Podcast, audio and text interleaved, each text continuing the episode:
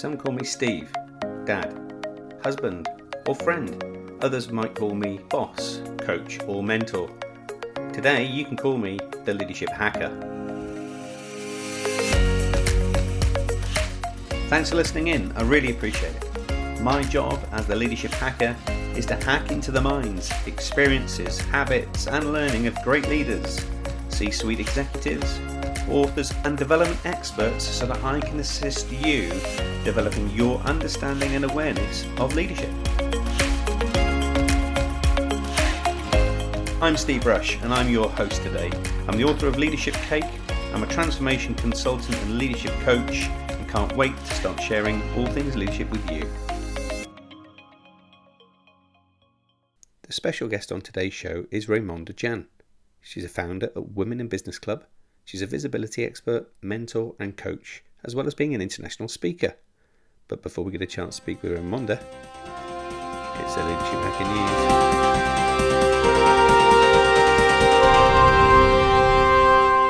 In the news today, we explore why women make the best bosses, according to science. Regardless how far we'd like to believe gender equality in the workplace has come, there's still a big gap between male and female leaders in the professional world. While it's not a huge shock that women are somewhat underrepresented in leadership positions, what is surprising though is the fact that females may be actually better suited to lead in almost every area. And that's according to findings from the BI Norwegian Business School. In their research, Professor Øyvind L. Martinsen and Professor Lars Glasø surveyed 2,900 managers with a special focus on personality types, and the results were clear women scored higher than men in four of the five major leadership centric categories.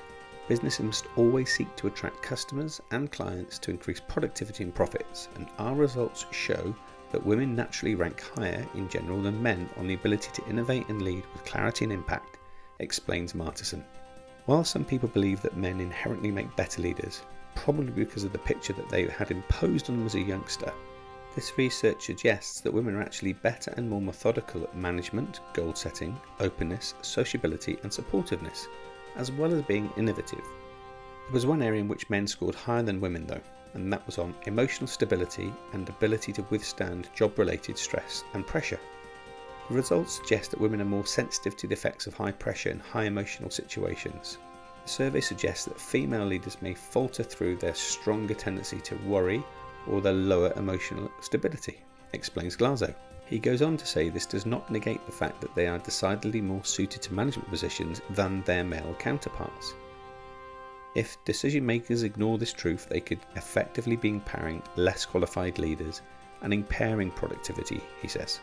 And my take on this is the fact that the very same qualities that make women sensitive to pressure, namely their sociability and supportiveness, are some of the very qualities that make them effective leaders. Obviously, it's really important here to consider the individual and to consider their differences because their differences can make a difference. So, anyone, regardless of gender, or indeed age, sexuality, ethnicity, and any other elements of diversity, equity, and inclusion, they can all be competent bosses. So, the leadership lesson here is the next time you're hiring for a management position, you just might want to give their resumes a harder look, and particularly harder from female candidates. Because as they say, the science doesn't lie. That's been the Leadership Hacker News. If you have any news, insights, or stories, please get in touch. Joining me on the show today is Raimonda Jan. She is a serial entrepreneur, a mentor, business coach, and international speaker. She is the founder of the Women in Business Club, an international community and events club to help women become more visible go to experts Raimonda, welcome to the Leadership Hacker podcast. Thank you so much, Steve. So great to be here today and meet your incredible audience. I think they'll be looking forward to listening to your story as well. And for those that haven't had a chance to find out about your work, maybe you can give us a little bit of a backstory as to how you've ended up here. Yeah, absolutely. Well, great to be here on today's show. As as Steve just mentioned, I am a motivational speaker, serial entrepreneur, and visibility expert. I support women in business and this is where my journey really began as entrepreneur more than 10 years ago when I had I had a dream and a vision of becoming a serial entrepreneur. At this at the time I was just 20 years old, completing my business degree in London in the UK. And really looking for that next opportunity in my life. And whilst my peers were going off to find work placements and jobs and experience, for me, it was about realizing my own dream and my potential. And I remember starting to travel the world and read magazines like Success Magazine, listen, listening to podcasts and inspirational people.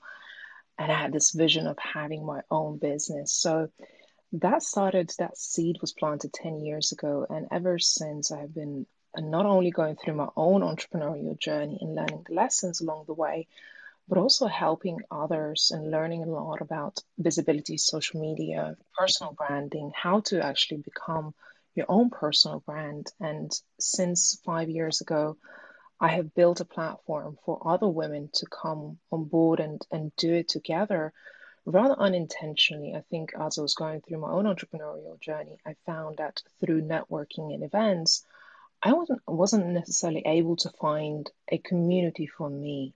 So I started it five years ago as a way to share those experiences with other female entrepreneurs and people who are going through same, you know, personal development because I see your own business as a your biggest personal development journey. So yeah, now I, I support other female entrepreneurs in becoming entrepreneurs and business owners. Awesome. So where was it that you found that passion for helping other women in business? I think having been through that journey myself of 10 years of personal development, um, that passion really came through connecting with other people, especially women, and seeing the incredible things that they do, the stories that they have. So, the way Women in Business started was through one event where I was helping and supporting five other businesses to start up, which in, in more of a crowdfunding um, sense. So, we hosted our first event and the incredible women that came to this event, more than 100, and just hearing their stories and how they are impacted by other stories into either starting your own business or doing things differently or just believing that you can. And after this first event, women just naturally started to gravitate and find us and ask for more events to have that platform where we can share incredible conversations and stories and be inspired. What do you think the reason is that women have migrated to the club, the Women in Business Club? Is that the community? Is it a sense of kind of supporting each other? And what does you think they get from that sense of community? There are many women based events, groups, and I think there is a general movement of we as women realizing that empowerment, we can empower ourselves, but when we empower each other and we come together to support each other in business and have that space, safe space where we can share our stories, our struggles, and learn from others, it becomes a really powerful catalyst for your projection of life, your achievements, and your goals, because now you see other people doing it. So for for us at Women in Business, I think people are attracted to me, to the energy that we have and the values and the platform that we built. A lot of people, when they come to Women in Business, they see it's a diverse group they see it's a global group. So it doesn't matter where in the world you are. You might be working in your bedroom, but you feel like I can relate with these women, even if they're online and making these friends virtually. It's so powerful because one day you get to meet them. And that's the exciting part that we at the, at the Women in Business Club also host um, in person events. And that's the, I guess, a differentiating point. And you've also, over the last few years, created the Women's Thrive Summit. Tell us a little bit about that. Yeah, so over the years, I think events generally has been such a passion for me because just seeing people in person has been amazing. Um, so last year, we were setting out for global expansion because our community has grown from London to our second biggest city being New York, LA. Um, now we have a big community of entrepreneurs in Ibiza. And through the in person events, there has been a number of speakers who invited us to be part of or create events, let's say in Paris or internationally. And one of the speakers flew to London from Atlanta. So we usually have people flying in from the States and Europe. And this lady, Michelle um, and Jolie, she suggested that we do an event in Atlanta. I said, fantastic, let's do it. At that stage, honestly, um, hand to my heart, I knew one person, which was Michelle, who was our previous speaker in Atlanta professionally. And a year later, I said, okay, we need to do our first event. So why don't we choose Atlanta as our main city? Because after doing a lot of research in how, you know, where is the good place to start geographically and what's going on in Atlanta in terms of a lot of women entrepreneurial groups and events happening already. So we decided to host our first uh, 2020 international event in Atlanta, and I booked a venue for 250 people. And we were three weeks away from the event. People already booked their flights, their tickets to be there. And of course, the pandemic hit, and we got the news that we actually won't be able to fly, and we had to do something. And this was end of February, just beginning of March, and our event was two, three weeks away. So we had to do a really quick pivot and announce to everybody that this wasn't going forward. And everybody had the same feeling of oh no, we were hoping this was going to happen. So what now? And as a leader, as someone who initiated this event, I had to really face that situation and make a decision. What are we going to do? Because we have nearly 200 people booked in in person and virtually as well. We were planning on streaming it. So we decided to pivot that into Women Thrive Summit because during the beginning of the pandemic, people felt lost. People felt like we need leadership and this moment in time could really crumble us. So we need to hold on to something. We need to have vision and inspiration and knowing this this is going to work out. So that is when we launched our Women Thrive Summit and we reached I think 3000 people. We had 34 speakers, 5 days full fully live event. And I've spoken to many event organizers and they said, Raimonda, you're the craziest person to do that. so we did it. and you've had a really successful Women Thrive Summit as well, too, haven't you? This year, yes. So we, since the events are not back on, so this is where all of our in-person events had to close and cancel for last year, and this year we did it again because we just simply don't have an option. And March is a really special month. It's International Women's Day, and also um, you know a global event to celebrate women. It's it's Women's Month. So we tend to do events around March, and this year we couldn't. So we decided to do again Women Thrive Summit, which become its own platform because one of my passions is to actually give women who have never shared their voice or their story on stage to give them the platform.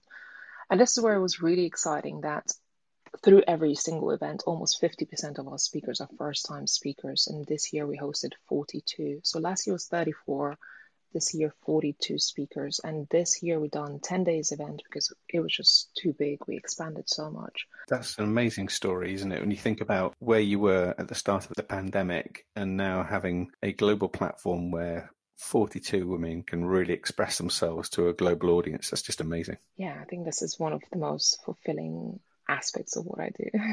Giving women their voice is kind of ironic because I remember the last time that we met, you told me a story that was really quite empowering in so much as, as a professional speaker now, not so long ago, you had a period in your personal life where you lost your voice and couldn't speak.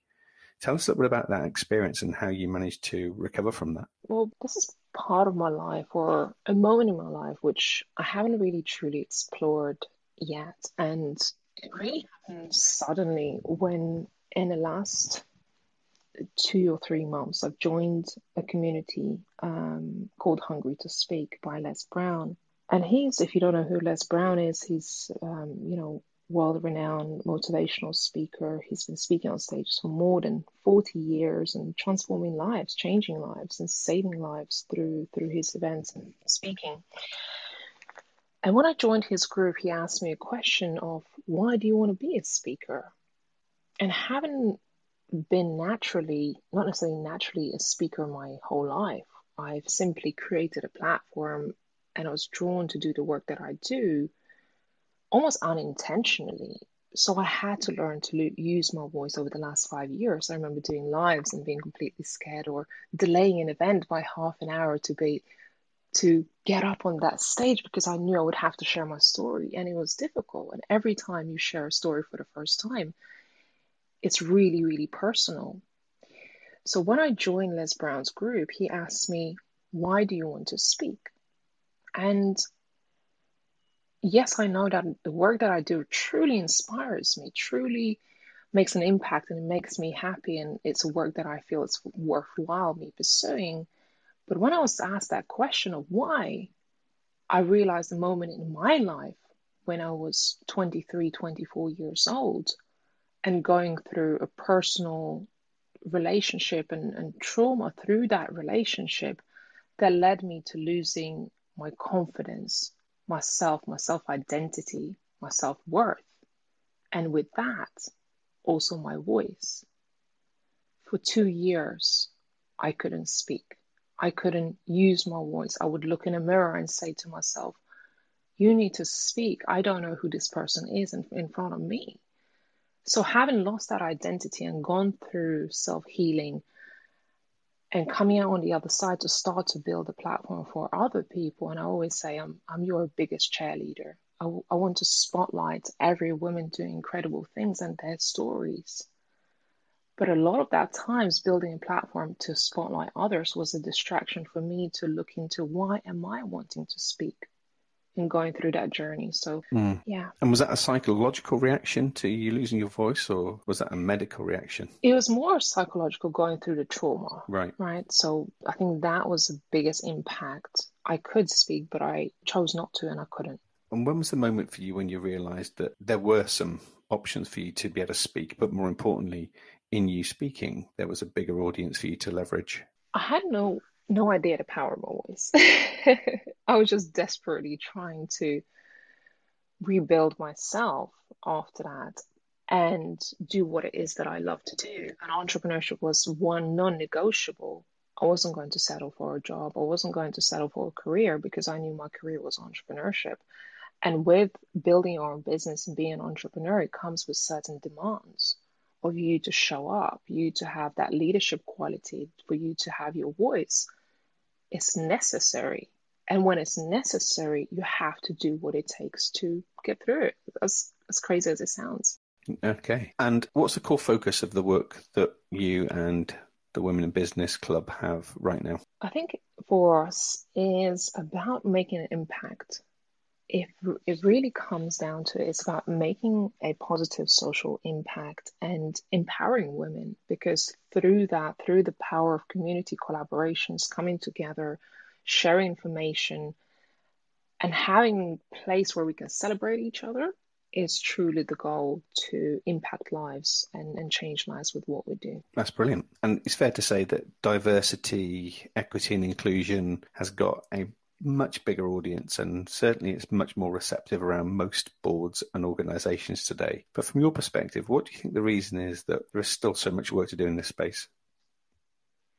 I think world is changing generally. World is definitely changing, and I have um, younger generation, which is my niece and my stepdaughter, and we have these conversations a lot about diversity, inclusion, about the world events that's happening. So we're starting this conversation at home and talk about my my stepdaughter talks a lot about LGBTQ community and I think world is divided. World at large is still very much divided. We find things to fight and have wars about, whether it's from religion perspective to color to um, you know your your rights as a human. And there is a huge uprisal going on right now in Lithuania about political aspect of LGBTQ community and changing the laws. So ultimately the older perspectives are still around and they're still there. And there's still impact that negative impact that's still happening on individual basis on individual in individual lives and the community at large in terms of how people see things. So i think there's still a lot of work to be done and only by actually taking the steps and showing unity talking about positive things there are a lot of people i meet that say I don't even want to go on social media because the amount of conversations that's happening around politics, about negativity, about things that I don't want to hear.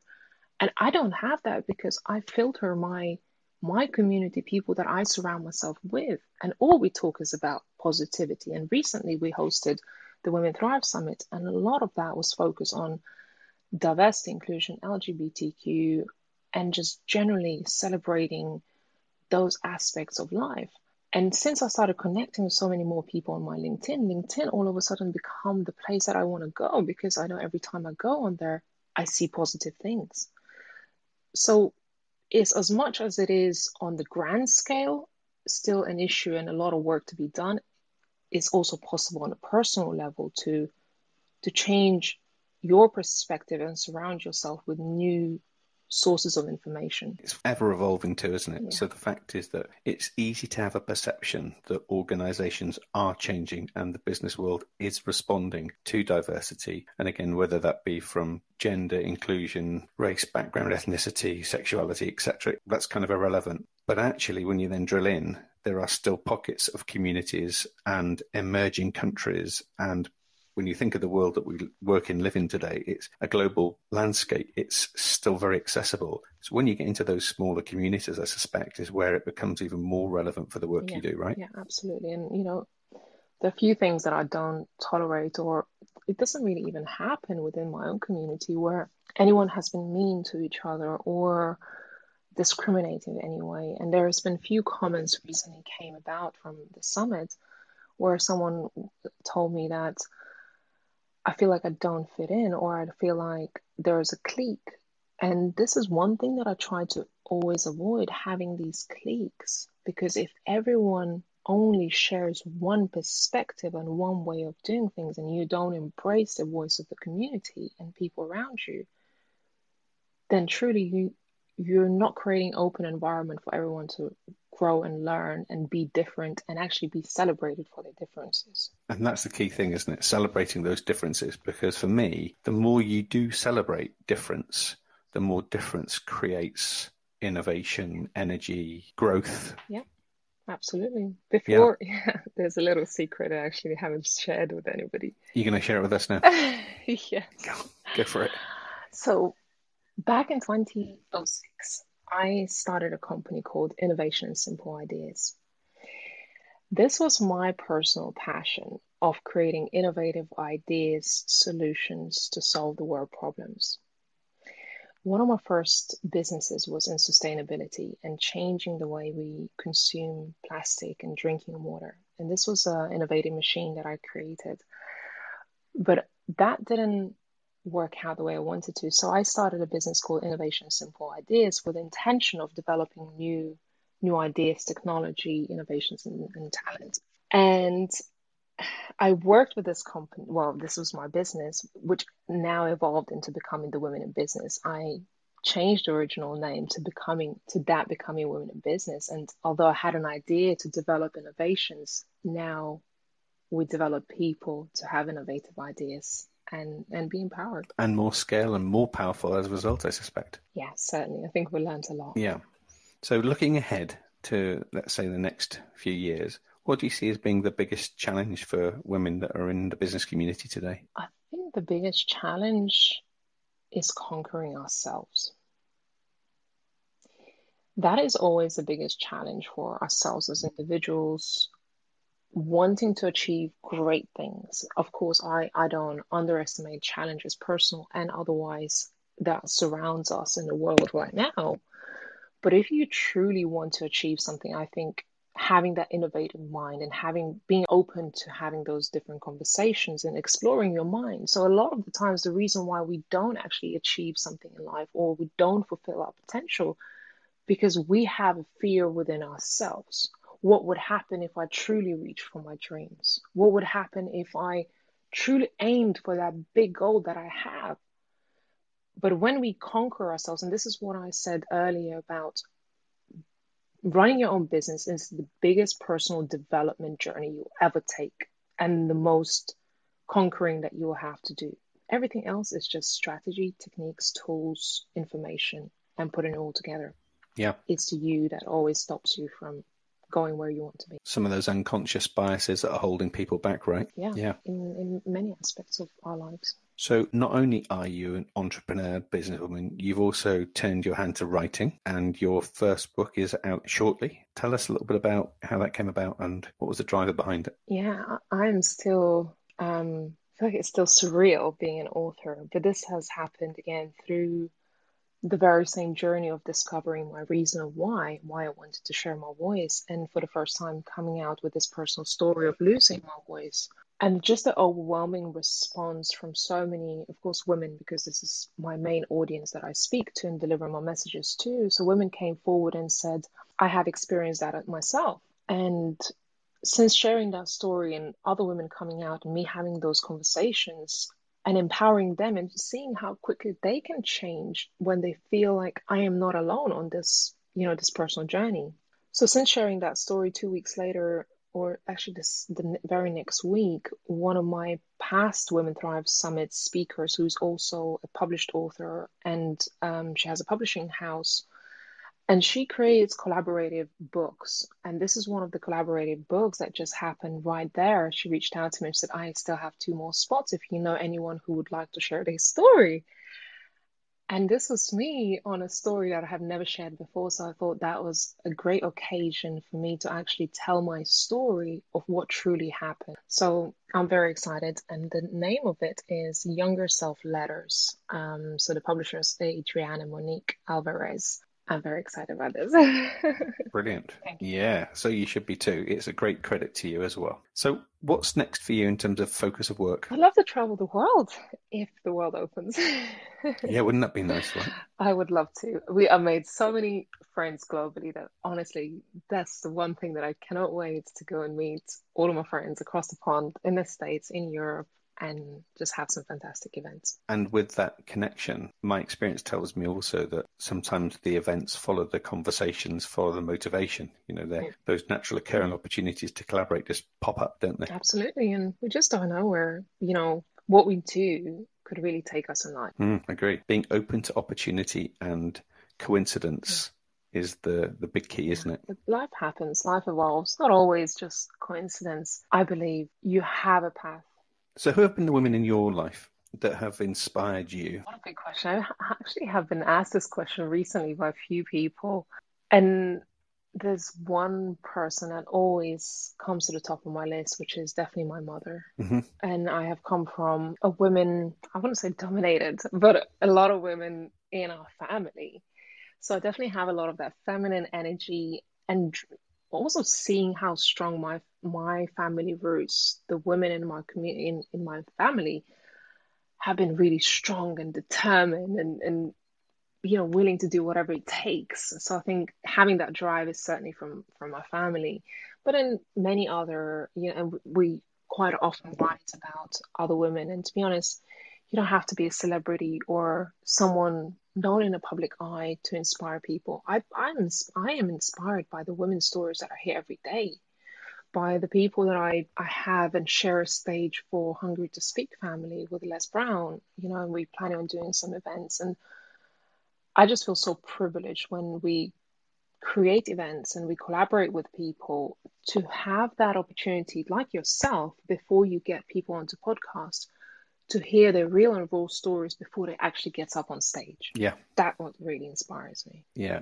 Awesome stuff. So I'm going to flip the conversation a little bit now, and this is my chance to hack into your mind and ask some really deep and challenging questions about your leadership experience. So if you think about your career to date, and we distill that down to your top three tips, tools, or ideas, what would be your top three leadership hacks? Oh, as if you haven't grilled me enough, Steve. no, it's always fun to have these conversations, and I truly appreciate and honor your incredible questions today. I think first of all is is, is a confidence to have within yourself, because without confidence, of course, you can kind of borrow confidence when you surround yourself with incredible people, but that mindset has to start within you, and there's a lot of there's a lot of mindset shifts that needs to happen within ourselves Two, I think having a clear vision and a goal, an idea of what you want to have in this life, because a lot of the times we can follow a path that are going into that direction for far too long and not changing the sh- or not, not changing the gear can lead us blind to all the other opportunities and possibilities that we could have. Right? So having some kind of sense of direction of what you truly want and not following the herd or how it's been done so going against the grain. And three, I think surrounding yourself with people because no leader, no man on a mission, no person who ever wanted to conquer anything have done it solely by themselves. Right? We always have that support network, whether it's family, whether it's friends, whether it's your mentors, yes. coaches, communities, groups. Where do you belong? What is your community? And if you don't feel like you belong anywhere, have the courage to create your own because this is where you're going to make impact. I love that last bit, by the way. So we often have this perception that we have to find communities, whereas in your case, what you've done is create communities. And that's actually really quite empowering and alluring as well, isn't it? Yeah, and any leader can do that, and any entrepreneur, and you know whether big or small, it's just somewhere where this is you, this is yours. Yeah, going against the grain is something else I heard you say, and of course, the one thing that I observe in having interviewed dozens and dozens of entrepreneurs is that that restlessness to go against the norms is where they find themselves. Yeah. And do whatever it takes. And it takes you personally on very interesting destinations. mm, exactly. So, next thing we want to talk about is what we call hack to attack. So this is typically where you've had an experience in the past that might not have worked out very well at all. In fact, it could have been quite a steep learning experience, but as a result of it, you now use it as a positive in your life and your work. So, Raimonda, what would be your hack to attack? Such a rich question and so many different stories. And you see in life, things doesn't always work out. And and this is my general, I guess, insight into having tried many the business that I have today, it happened by chance. I didn't plan for it. But there has been many intentional businesses and ventures and ideas that I have tried to pursue over the last more than 10 years. And there was a reason why they didn't work out, like having my first business, and I faced the diverse adversity of being a 21 year old girl, building a business which was more technical than you can imagine building vending machines and systems and purification systems and brand and huge uh, projects. And let's say that business didn't not working out led me to another path in my career when i was working in crowdfunding. And that didn't work out. Just as we were about to launch and having invested maybe 10 15 20000 and, and 30,000 my own personal time, that not working out, and then women in business happening. So I remember when we were launching the crowdfunding platform that I've spent two, two and a half years building, actually the launch party, the launch event was called the Women in Business, uh, which was our first official event.